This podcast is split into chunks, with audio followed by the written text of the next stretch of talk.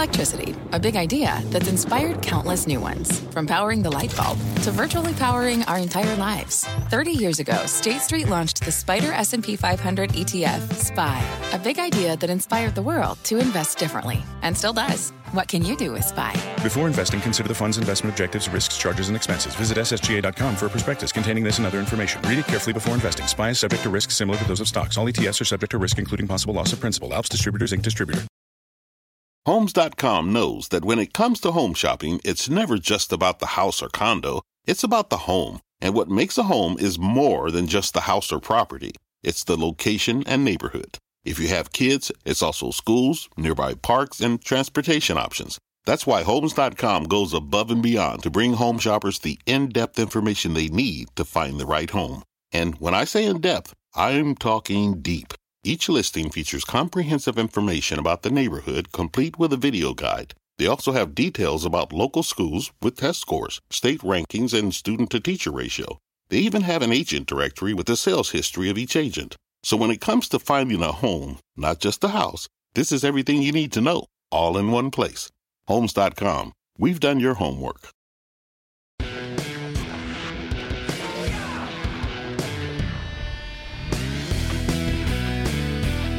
All right, you've heard a little uh, of what I think about Zuckerberg's testimony earlier today, and we're going to talk about that more later in the show. Uh, I will tell you that I am concerned that perhaps while he was apologetic and sorry, there can't be any more breaches, as I just said with Melissa. Uh, uh the American people are very forgiving to people who say they're sorry, and they're very forgiving to people who apologize but they're not forgiving to people who make the same mistake over and over. So let's hope my Charitable Trust owns Facebook. This has got to be the last big breach, or else it's not going to be as friendly as it was today. But you know what? There's a lot of other things that happened today besides Mark Zuckerberg. And we got to do an old fashioned mad money take on today's market. And I have to tell you, even though we watched the hearings all day, and they were fascinating, they were definitely fascinating. I know I was, I, I was glued to it. But we now know what drives the stock market. It's not earnings. It's not the Fed off of a pretty hot inflation number this morning. It's not sector analysis or price to earnings ratios or presidential lawyers rated by the FBI or Zuckerberg's testimony. No, it's about China, specifically how well we get along with China.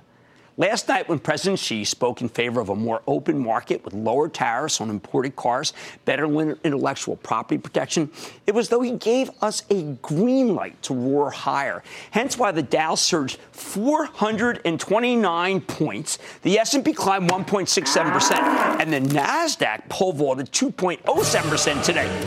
Hey, FANG was back too. Well, the market was strong all day. It picked up steam when our president tweeted and I quote, very thankful for President Xi of China's kind words on tariffs and automobile barriers. Also, his enlightenment on intellectual property and technology transfers. We will make great progress together, end quote. There you go. Second leg of the rally. How did we get to this point? How did a rational speech from the Chinese president, who hasn't exactly been Mr. Free Trade, frankly, and a tweet from Trump, a guy who's often been outright antagonistic to China, despite always claiming to be great friends with their leader, combined to create such a combustibly positive tape. Simple. Nostalgia. Nostalgia for the halcyon days of 2017 when President Trump was on the higher stock price team, when he cared more about the S&P 500 than he did about the steel and aluminum industries. Now, in reality, Trump campaigned on taking a tougher line with China on trade. The idea they don't play fair and we need to teach them a lesson was the core of his campaign. He just put off doing anything about it until after he got the tax cuts passed.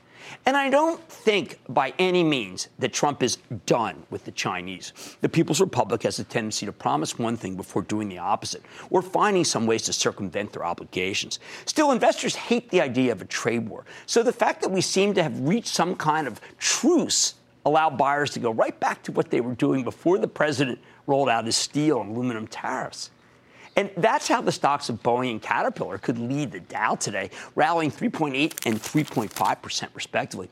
You know what? These two have become the, they've really become the pinatas of world trade. The companies that are perceived to have the most to lose from a closed door policy by China because they've done so well in the PRC. Now, I've defended both companies, you know that, as decent investments away from China, too, not just China. Demand for planes is so great that even if China were to switch all of its business to Airbus. Not that there are a lot of Airbus planes around. It might not hurt Boeing's earnings per share for the next half dozen years. If China put a big tariff on Caterpillar's machines, it might be able to make up that business elsewhere. Still, anyone who says China doesn't matter to these manufacturers has clearly lost his mind. China is a cornucopia of business for these companies, so eventually numbers would have to go down and take the stocks with them. Now, it wasn't just Cat and Boeing, though. We have been worried that China might want to put a tariff on Apple iPhones, something that even as recently as Sunday night seemed like a possibility. Remember that? Remember how the market was looked like it was going to be down and then took off? Now, it sure doesn't seem like it's possible uh, after the peace breaking out between the two presidents. And therefore, Apple rallied a quick three bucks. Now it's only 10 points from its high. Intel's got plenty of Asian exposure. It folded 3.4%. Another green light because of Xi's olive branch. Many of the resource plays, after languishing for a bit, took off today, with the stock of Alcoa and Freeport the winners, zooming 6.8% and 4.42% respectively.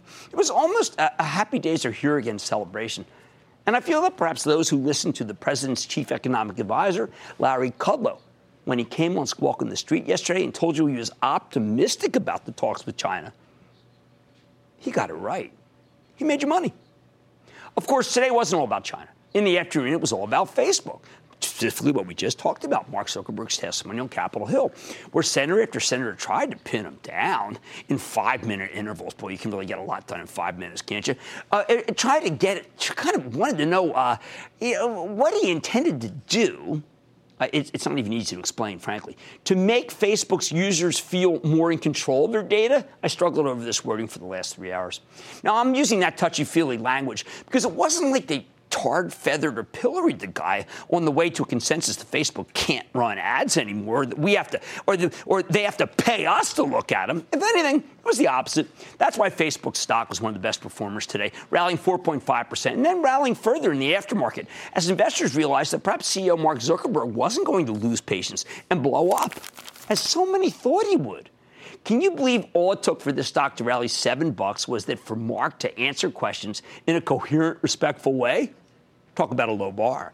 Imagine how much Facebook would have rallied if he could do a reasonable impersonation of a human being. Again, we had the same 2017 takeaway as Facebook moves up, so does the rest of FANG. Amazon soared 30 points. Now, that was perhaps aided by a tweet free day from the real Donald Trump. Maybe it takes respectful words from President Xi and the FBI assault on presidential lawyer Michael Cohen to, to take the president's mind off of Amazon? Or, or maybe, do you know that I, uh, uh, we, had present, we had things that were brought to our house from Amazon Prime and they were stolen today?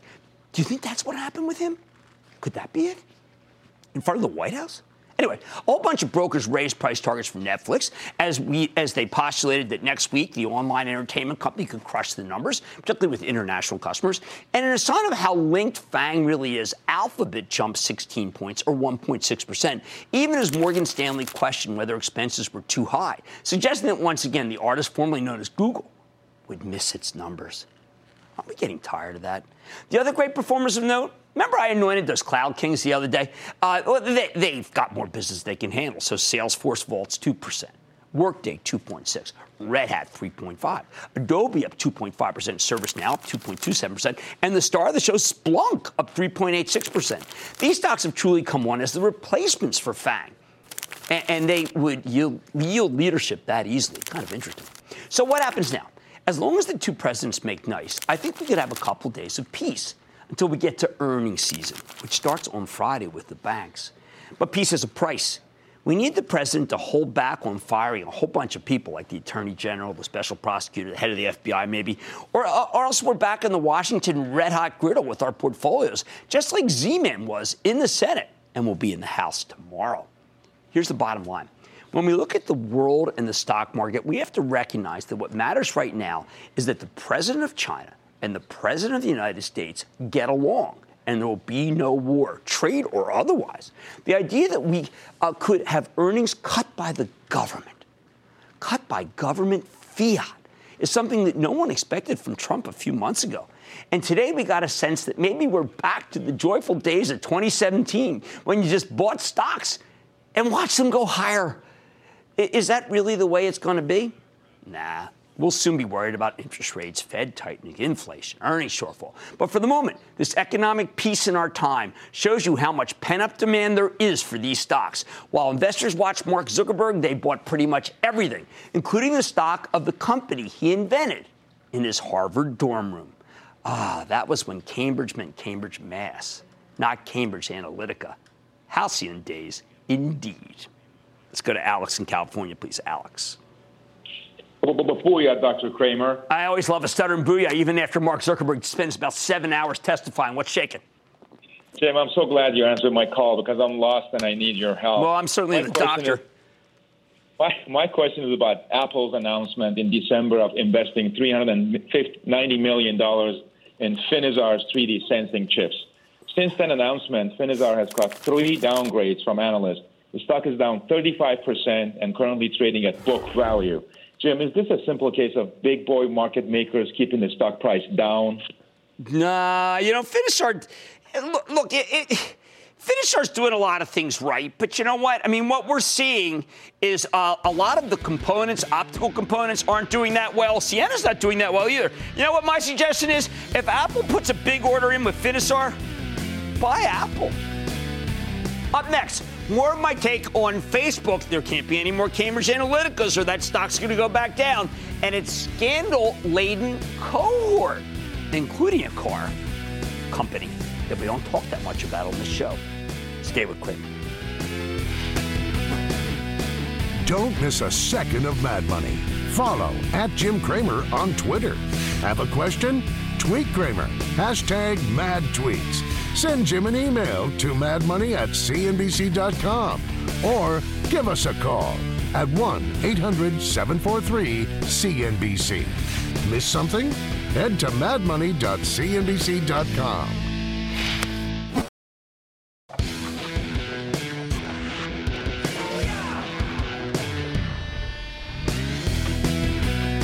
What do you do with a former market darling turn train wreck? Last month, we had not one, not two, but three household name tech stocks rocked by scandals. Talking about Facebook, Tesla, and Amazon. I was going to do Facebook, Amazon, and Tesla and call it fat, but you know, I came up with FANG. Why bother to go back to that well? With all three names rebounding nicely today, along with the rest of the market, with Facebook stock soaring off a calm, collected Zuckerberg in front of the Senate. I don't know, I can't. How did he do that? He just sat like that all day. Really amazing. I think we need to conduct a damage assessment. Now, remember, Zuck's back on the hot seat tomorrow, but you got to ask can these three Titans keep bouncing, or should you be afraid that they're going to get clobbered all over again when the era of good feelings passes? In case you've been living on a deserted island for the last month, Facebook had the Cambridge Analytica data harvesting blowup, where a political consultant took data from millions of users without the permission in order to build voter profiles for targeted election advertising. Since then, thanks in part to management's what I, let's see, I searched for it. How about moronic initial response? The whole thing has snowballed, raising serious questions about Facebook's business practices to the point where CEO Mark Zuckerberg was grilled by the Senate earlier today. You don't ever want to be there. You know, someone may say he did a great job. Hey, memo. You never want to be in front of the Senate. That's why the stock's down 11% from where it was trading before the news broke in mid March. It's been a loser. Charitable Trust owns it. I can say that. A week later, Tesla came under fire uh, after a Tesla Model X driver died when his car crashed in a, hot, in a highway divider in Mountain View, California. The poor guy at Tesla's autopilot feature engaged at the time of the accident. Suddenly, we weren't just concerned about the autopilot. People started worrying about Tesla's financial position, its ability to meet its production targets, and its need for capital. Normally, Elon Musk is the Teflon CEO, but his stock has come down 4% since the autopilot accident, and it was a lot lower before the run over the past week. Even here, Tesla's off more than 15% from its January highs. As for Amazon, the story's simple. They got on the wrong side of President Trump. Two weeks ago, Axios ran a story titled, and I quote, Trump hates Amazon, not Facebook whatever. Um, which detailed the commander in chief's antipathy for the world's top retailer. Since then, Trump has actually lashed out at Amazon several times in his tweets. He's mad about their policies in collecting sales tax and their contract with the Postal Service and the way the company devastates brick and mortar retail. Mainly, though, he hates the Washington Post, which is owned by Amazon CEO Jeff Bezos. The stock is roughly uh, 4% down since he started coming under fire from the White House and, and uh, down 11% from its highs early in the year. I told you these are really not that great. I mean, there's so many stocks doing well at this point. So let's take them one by one, saving Facebook for last. We'll start with Amazon because it's the most clear cut. Even though the company's facing intense criticism from the leader of the free world, I think the stock's a buy, plain and simple, and I intend to reiterate that tomorrow for uh, those who belong to the Club of Action Alerts. First, with all due respect, something that Larry Kudlow taught me to say, with all due respect, the president should fire who's ever been telling him this stuff about Amazon because they're obviously not as well informed as they should be. Does Amazon pay sales tax? Yes, they started collecting state and local sales tax years ago. Does Amazon take advantage of the postal office a service? No, the postal service turns a profit on their packages. In fact, the packages may be the only area where they're not hemorrhaging money. You raise prices for Amazon? I don't know. The president may des- despise Jeff Bezos. He may hate the Bezos owned Washington Post with a fire of a thousand suns. But at the end of the day, it's hard to see how this will impact Amazon's earnings. I've been thinking about this. I came up with something. The president is not a king. If the post office tries to play hardball, Amazon will just take its lucrative business to FedEx or UPS, or maybe Cramer Fave XPO Logistics. Where Trump could hurt them is with government contracts. Now, for example, Amazon Web Services, AWS to the cognoscenti, is trying to win a $10 billion cloud contract from the Department of Defense. Uh, being out of favor with the commander in chief may hurt the prospects. But honestly, Amazon's been the, the, has the best technology, and the Defense Department is very professional. I think they'll make the decision on the merits which includes some specifications only Amazon can meet. More important, most of Amazon's competitors don't have the security clearance necessary to win this kind of business. What's the president to do? Remember, not a king. Long story short, the punishment of Amazon stock doesn't fit the non existent crime. Uh, this is not a real scandal. I think it's a buy into any additional weakness. How about Tesla? Now, their recent woes began on March 23rd with that fatal autopilot accident. First responders had a very hard time putting out the fire. The highway was shut down for five hours because when Tesla's batteries ignite, they turn into a blazing inferno. Now, there are questions about the battery technology. There are questions about whether the autopilot system caused the crash, especially since it came right on the heels of Uber's self driving car fatality. The whole incident seems to strip Elon Musk of his usual Teflon status. A few days later, Moody's downgraded Tesla's credit rating. Then on March 29, Tesla announced a voluntary recall. They're pulling 123,000 Model S sedans because of a potential power steering issue. That's a stunning figure given that Tesla's only sold about 200,000 cars in its entire existence. Elon Musk's response? Clever guy. On April Fool's Day, he sends out a joking tweet Tesla goes bankrupt. Uh, investors were not amused. Stock sold off another 5%. Now, the stock bounced back with a vengeance last week, gaining $50 from the close on Monday to the close on Friday, thanks to some better than feared production guidance and a reassurance that Tesla won't need to raise capital. However, this big however, the bears argued that this rebound was all about short covering, not honest to Betsy real buying. Where do I come down? Short term, if Tesla ends up needing to raise capital, and Goldman Sachs says they will, even as Musk says otherwise, then you'll get slammed if you own this thing. Now, long term, my friend Jim Stewart just published an incredibly positive review of the Model 3 in the New York Times. The stock ran up huge today with the Chinese president talking about lowering tariffs on American cars. Big win for Tesla. Nevertheless, I think it's too risky to bet on at the moment, and I'm always torn on this one. I mean, do I think the financials make any sense? No. But do I love the car? Yes. And a lot of times, if you love the car, you buy the stock, and I can't prevent people from doing something like that. Finally, how about Facebook? Did you see them? You know, they had a hearing today. the data handling scandal has painted a target on Facebook's back, which is why Mark Zuckerberg spent this afternoon getting raked over the coals by the Senate. Hey, tomorrow will be the House, right over the Kingsfords. The question here is how much of any of this will actually impact the numbers? Because at the end of the day, like Ralphie and The Sopranos, Facebook's a good earner. At these levels, the company sells for 22 times earnings despite having a 26% long term growth rate. We know a few advertisers have put a moratorium on the Facebook advertising, but according to Mark Zuckerberg, there hasn't been any meaningful change in user behavior, although expenses are going to go up because of all this problems. But if lawmakers decide to apply new regulations to Facebook's business, like say banning the sale of personal data, well, that, uh, well, you know, banning what I would regard as being the way that they use the personal data to help the advertiser. I think that's the best way to put it. Well, then it, it could hurt the numbers. Now, I think Zuckerberg really did handle himself quite well in front of the Senate. You know why? Because he showed humility. He apologized. He said he was sorry, and then when after he said he was sorry, he apologized. And then, sure enough, after he apologized, he said he's sorry. That's what you do in front of the Senate. He may not have passed the Turing test, but he's got another chance to come across as human when he addresses the House of Representatives tomorrow. Look, I like that Facebook told us it's setting up a, you know, I wanted, a, they, are doing an independent audit, but I want someone from the outside to come in. I think the stock is probably a bargain, but you can't buy this if you're, uh, it, let's say, unless you're prepared for the fallout if the company disappoints when its earnings are reported in a couple of weeks or something bad happens, like another Cambridge Analytica, and you can't handle the scrutiny that Zuck's getting. Not to mention the possibility that the government chooses to regulate the opt in, opt out requirements. By the way, that's the, that's the real crux of the situation. That's what you have to be following. The bottom line looking at these three damaged tech titans, Amazon is obviously in the best shape, right? Just as an antagonist at the White House. Tesla, too risky for this guy. As for Facebook, look, my charitable trust owns it, okay? It's owned it forever. You got my permission to speculate on, but please be careful. There's a real chance Congress could take action to force the company to be more upfront about the way it takes your data and routinely sell, routinely, let's say, matches it with advertisers. And I say that because, believe me, if there's another big breach, well, it's not going to be enough for Zuckerberg just to say that's the business model. Stick with Cramer.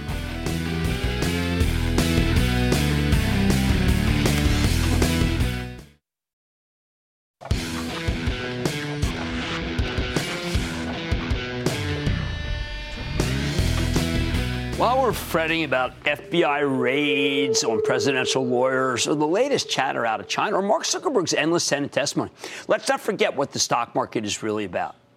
It's about companies. You know those pesky little things we trade pieces of every single day? Remember those? I think they're fun. In the end, despite all the big picture sound and fury, my job is not to talk about foreign policy. I'm not a political commentator.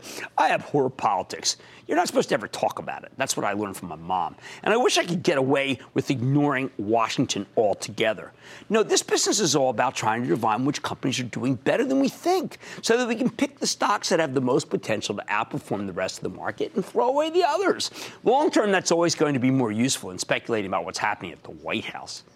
Every morning, I focus on Wall Street research just to get a handle on what might happen. Now, this research is far from fa- uh, infallible. I mean, just today, I saw an admission from a very honest Goldman Sachs analyst saying she's been wrong, very wrong, in having a sell on Proofpoint. That's the best email focused cybersecurity play.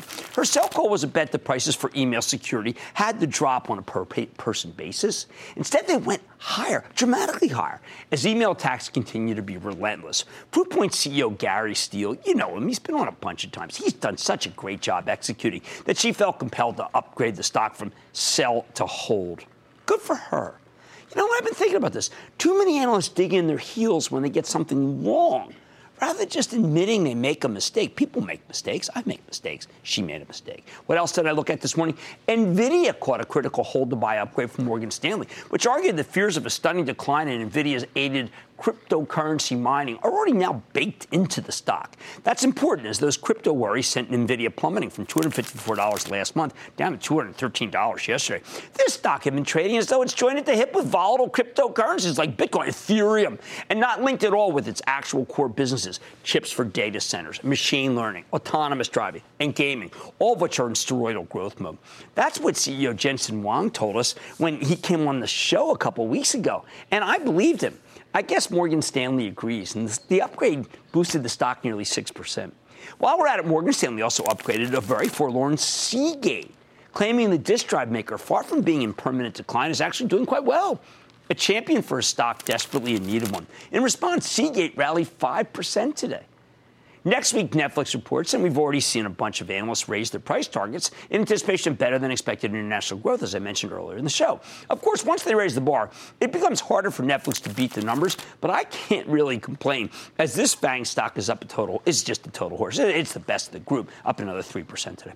A couple of weeks ago, I told you that Ulta Beauty was ready to bottom.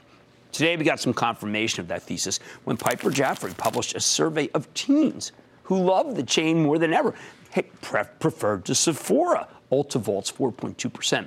On top of that, one of the mangiest dogs in the Dow, Exxon Mobil. Oh, just to say it makes me feel like it should go down. Quite an upgrade. Merrill Lynch, the thesis. Exxon trades like an oil, uh, trades like an oil when oil was much lower. So it deserves to go higher. So, in other words, if you take a look at where uh, oil prices were when Exxon was at this level before, they were dramatically lower. Exxon's strength can lift a ton of other stocks in the big oil patch. Big shoulders in that one, especially when it rallies almost 3%. That's a big move for Exxon.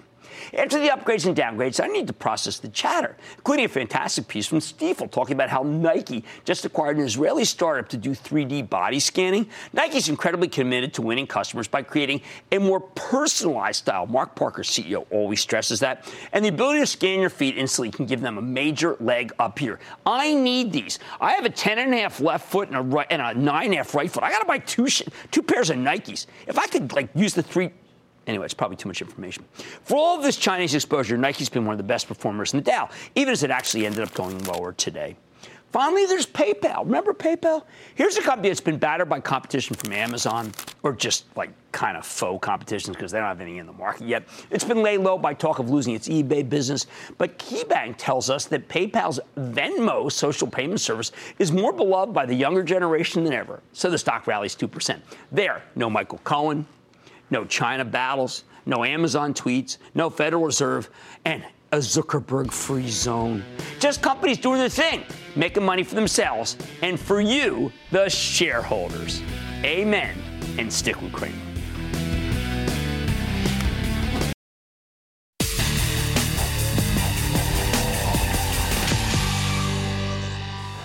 On a stunning day for the averages, where we've got a reprieve from China as stocks surge higher. You know what else caught fire? Oil. I've been telling you repeatedly we need to be more cautious on the fossil fuels in general, as there's a whole new generation of money managers who use all these companies as kind of the moral equivalent of tobacco. But there's no denying that crude oil is doing very well here as the Middle East heats up. For example, the Dow Industrials are still down nearly 8% from their highs in January, whereas the price of oil is down less than 5 and its recent peak, and now moved up nicely today, gaining 3.3%.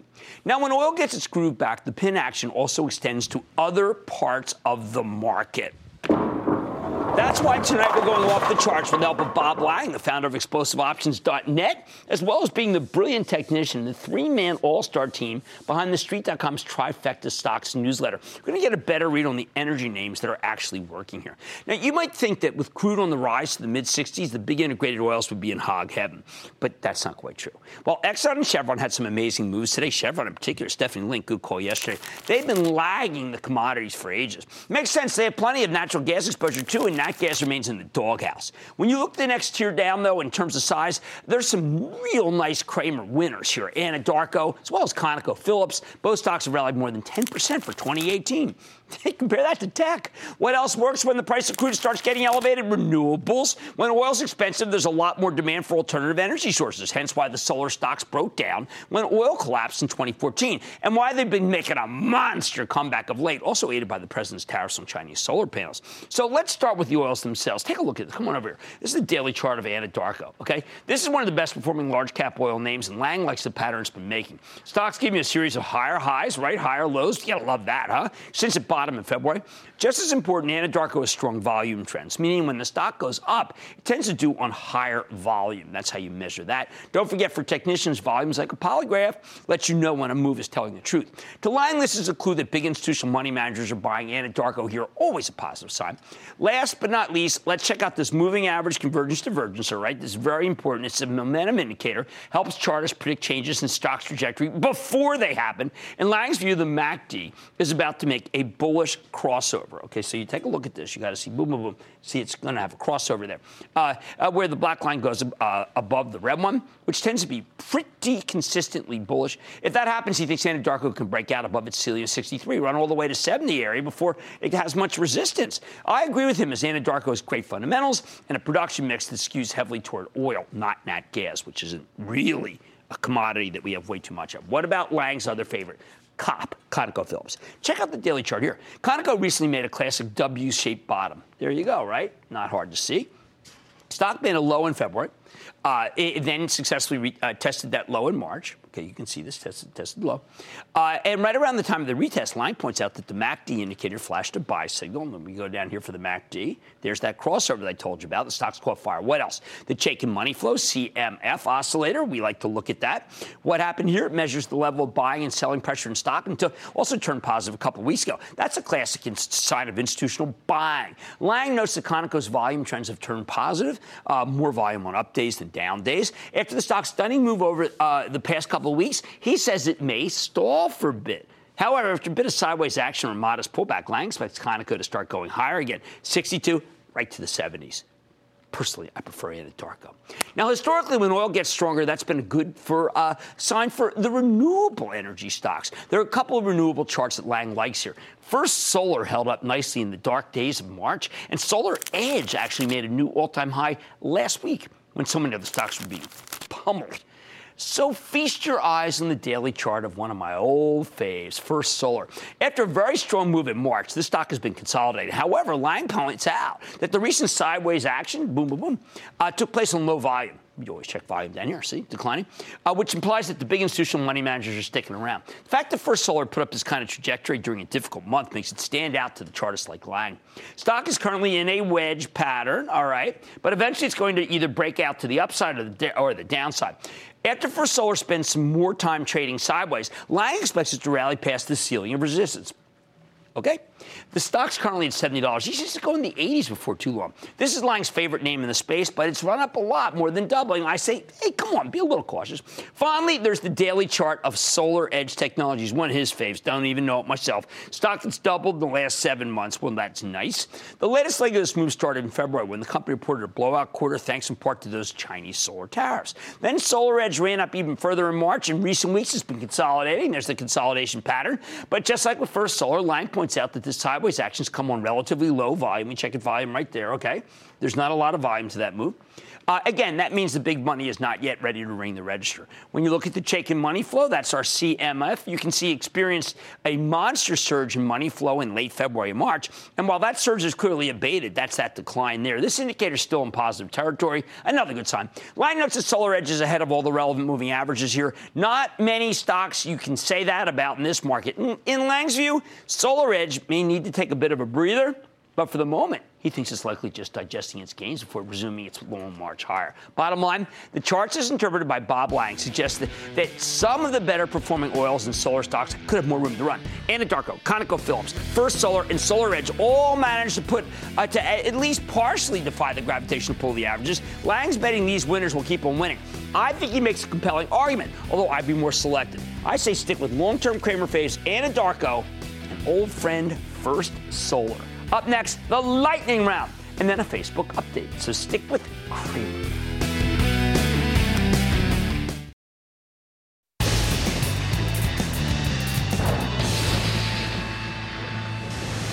It is time. It's time for the lightning round. And then the lightning round is over. Are you ready? Skate that. Time for the lightning round. Start with Jeff in Virginia. Jeff. Hi, Jim. It's been a few weeks since you discussed Paychex, and I was curious how you feel about it. Oh, now. more than ever. I think the thing was just, uh, it was a good quarter. The company's conservative. I think it's a.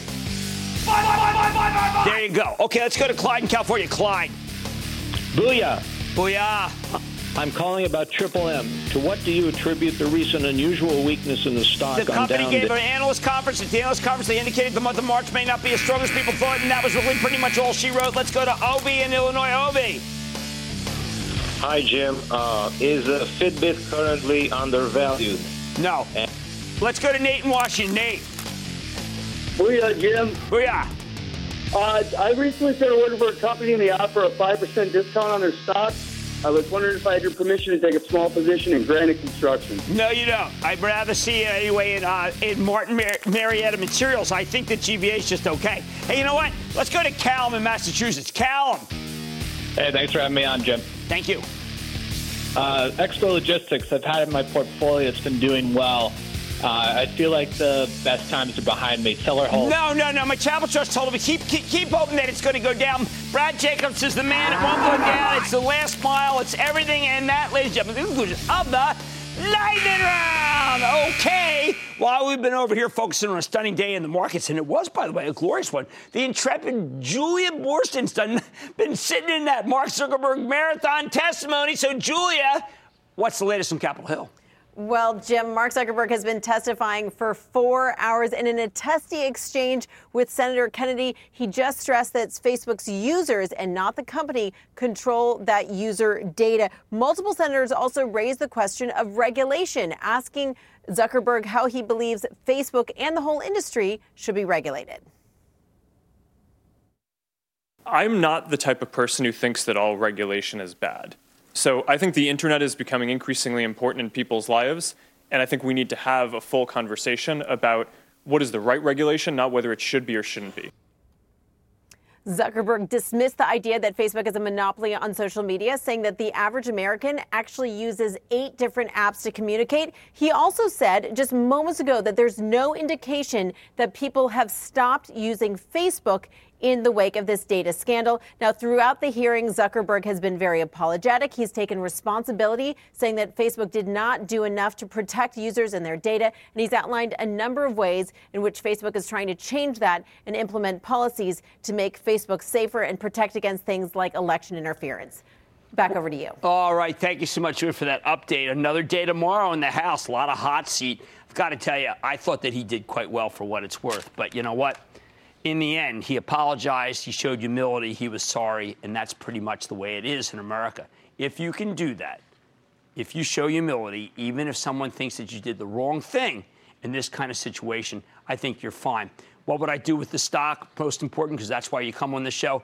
It's very simple. They cannot have another mistake. They simply cannot have another mistake. If they do, then what's going to happen is the Senate, it's not going to be five minute intervals. It's going to be in front of the FTC. They're going to write exactly what has to be done, and it's going to involve you opting out or going in and make it really hard for them to make the kind of money that they used to make. And I'm not clear that they still can, even though my charitable trust owns it. The price earnings multiple is way too low. I get a feeling that usually means that the earnings per share are going to have to come down and come down big. So get ready for some number cuts because that's what's ahead. Like I said, there's always a bull market somewhere. I promise I'll find it just for you right here on Mad Money. I'm Jim Cramer, and I will see you tomorrow. Take your business further with the smart and flexible American Express Business Gold Card. It offers flexible spending capacity that adapts to your business. You can also earn up to $395 in annual statement credits on eligible purchases at select business merchants. That's the powerful backing of American Express. Terms apply. Learn more at americanexpress.com slash business gold card.